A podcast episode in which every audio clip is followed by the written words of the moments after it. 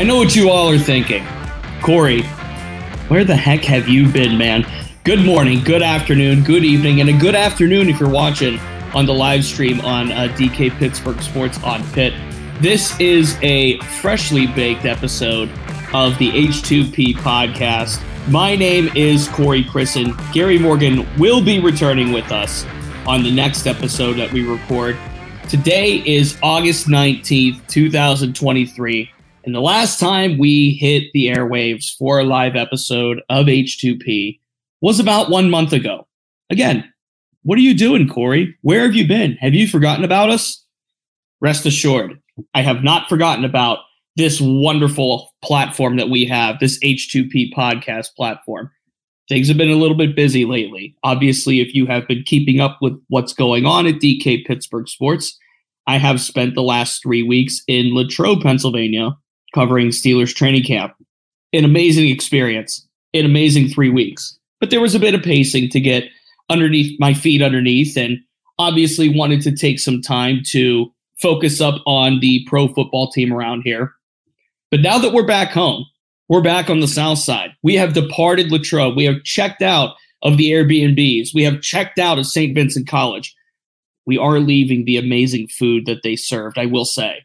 Really thankful for that spread on some of those nights.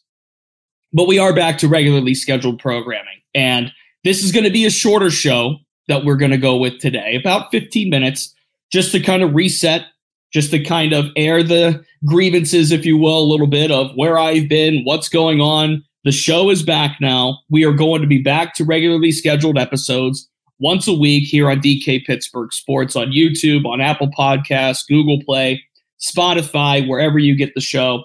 And in segment two, I'm going to take a look at Pitt's schedule because um, I went on the A C C Nation podcast about a week ago with uh, Jim Quist and Will Ojan. And fantastic show. Uh, really great to reconnect with those guys. And we played the schedule game. You know, what could Pitt's record be this year? The over-under in Las Vegas is set currently at six and a half. Where are they going to lie with respect to that? I feel it's a low number, but then I looked at it and I said, hey, I understand it. Given a lot of replacements, a new quarterback, you're losing the A C C leading rusher. You're losing a unanimous All-American. You're losing a green dot linebacker like a SirVocea Dennis. So we'll take a look at the schedule a little bit more, and we'll take a look at a win total that I feel comfortable picking Pitt at, and a win total that I think is not only attainable, but I would argue is likely for the Panthers. But this first segment, I want to talk a little bit about what I believe Pitt's ceiling could be and what I have heard coming out of practice. Now, being over in Latrobe, uh, obviously I haven't been able to absorb many Pitt practices uh, as they have begun their training camp on the south side and have gone through a couple of scrimmages over at Acrisure Stadium. What I have heard and what I've seen from the one day I was actually able to go over there and watch practice and observe and see things is the offense still has a little bit of way to go. And I'm not going to push the panic button. We're in mid-August.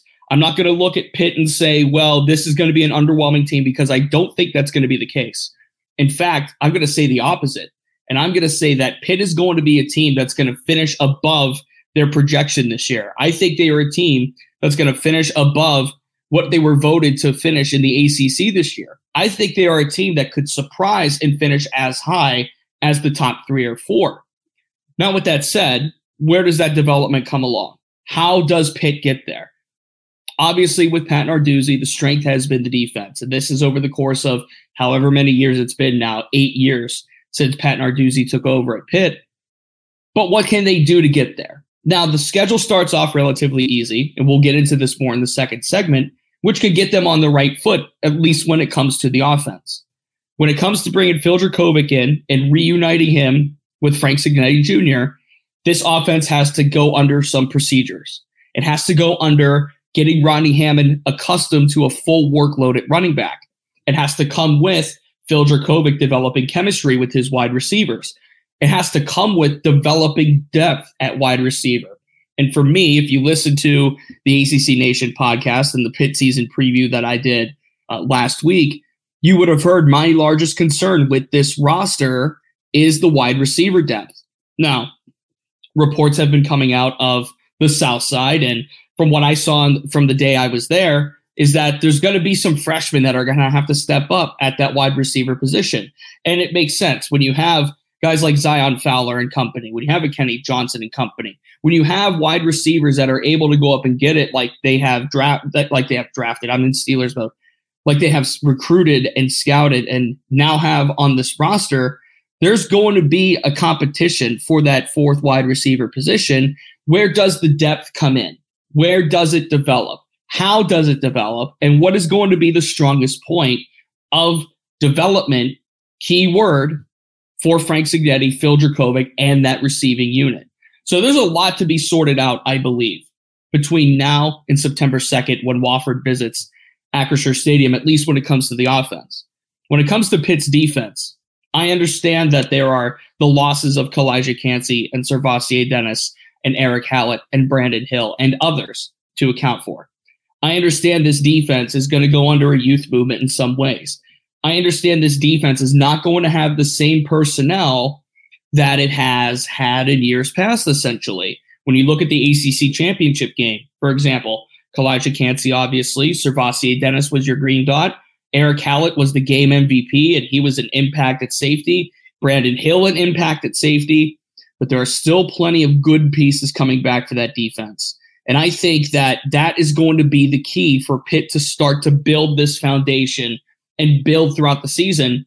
And it's a quick turnaround process, keep in mind. The first A C C game is against North Carolina, who, for my money, could win the league. I would have picked them to win the league, maybe despite their defense. Drake May, obviously, Heisman contender. If not number two, he could be number one in that pecking order right now. So a quick turnaround before Pitt has to open up their A C C schedule against U N C in week four. Obviously, Wofford, F C S opponent, Cincinnati undergoing a quarterback shift, a coaching change, maybe some systems being put in place. So that Cincinnati game week two is at a good time. And then West Virginia, that is a game Pitt that should win. Obviously, last year was closer than the experts probably thought it was going to be. So Pitt has a good schedule to open with. They have time to develop this offense. They have time to install these young pieces on defense. And there's a good recipe, there's a good feeling for what Pitt could bring in this twenty twenty-three season. And I think, and we'll talk about this on the other side of this break here on the H two P podcast, I think there is a good chance that Pitt not only lives up to that over-under total of six and a half, but I think they jump it a little bit. I'll explain why on the other side of this break right here on the H two P podcast.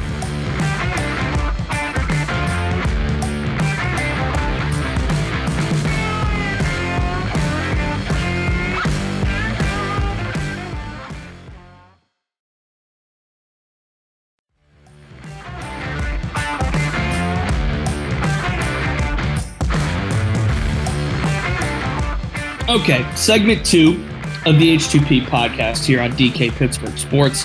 Corey Crisan with you, kind of bringing us back into the mindset, bringing us back into football season, bringing us back into the fall vibes, the pumpkin spice, the gourds, the all of the fun fall aesthetics, and certainly football is the main one.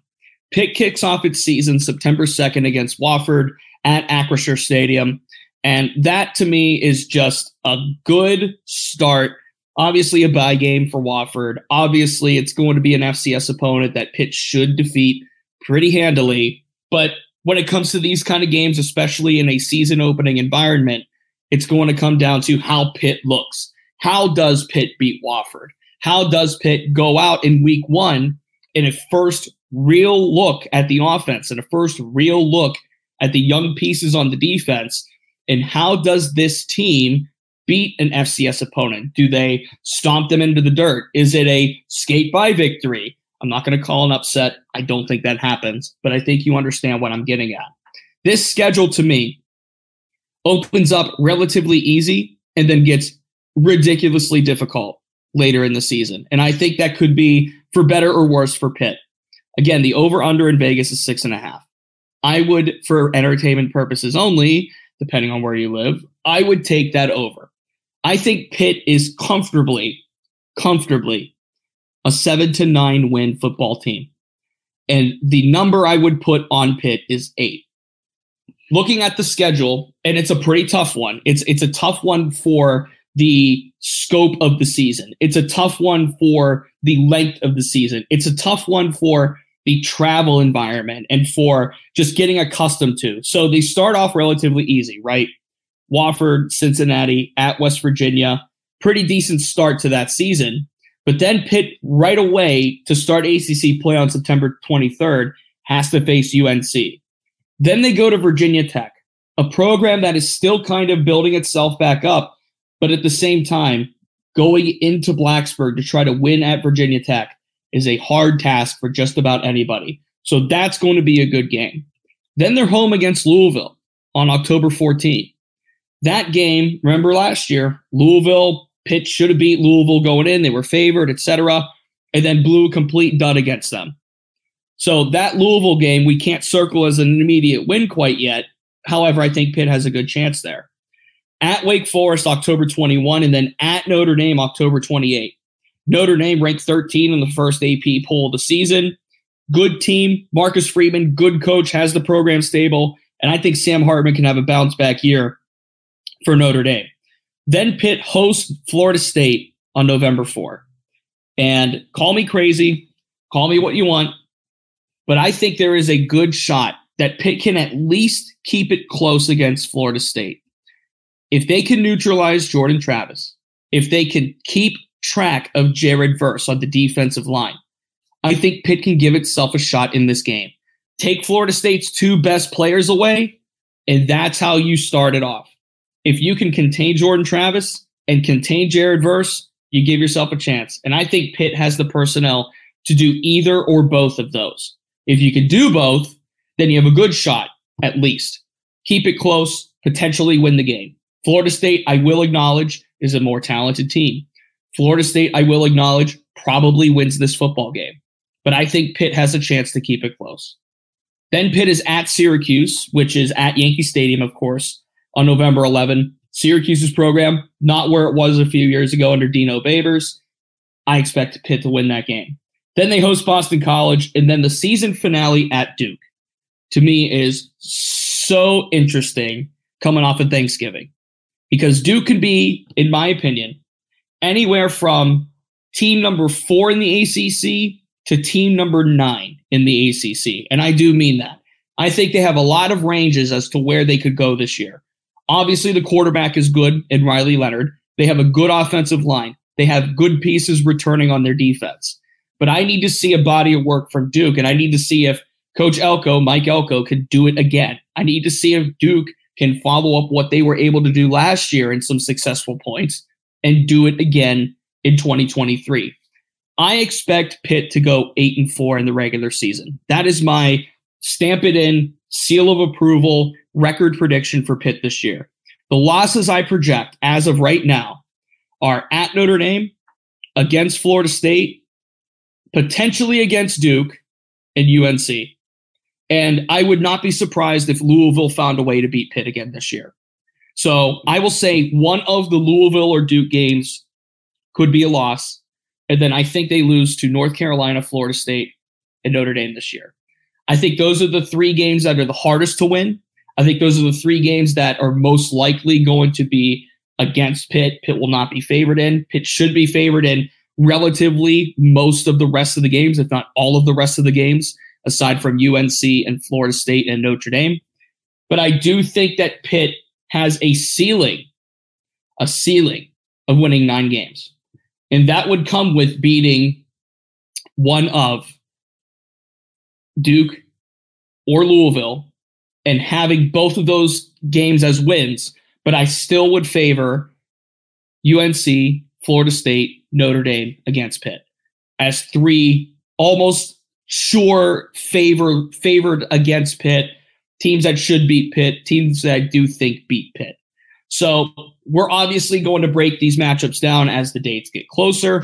Uh, next week when Gary returns, we are going to get into Wofford and get into camp and get into talking about rosters and everything and lineups and depth charts and all that fun stuff. But today I wanted a shorter show. I wanted to get us back into the groove. I wanted to get us back into the swing of things. I wanted to get us back into a football mindset, thinking of where Pitt is, the state of the A C C, where Pitt rests into the A C C going into this year.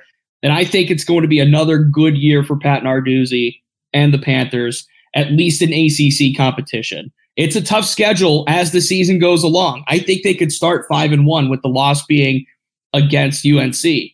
But I think that back half of the season is going to be tough. And we're going to see some growing pains along the way with the offense. We're going to see a couple of young guys on the defense experience some growing pains. But I think that defense has a lot of potential.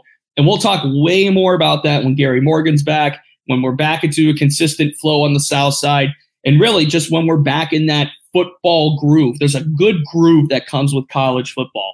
And I'm really looking forward to getting back into that.